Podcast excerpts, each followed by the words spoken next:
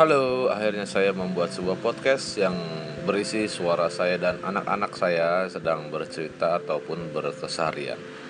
Ya, ini tanpa rekayasa, jadi enjoy it. Thank you guys.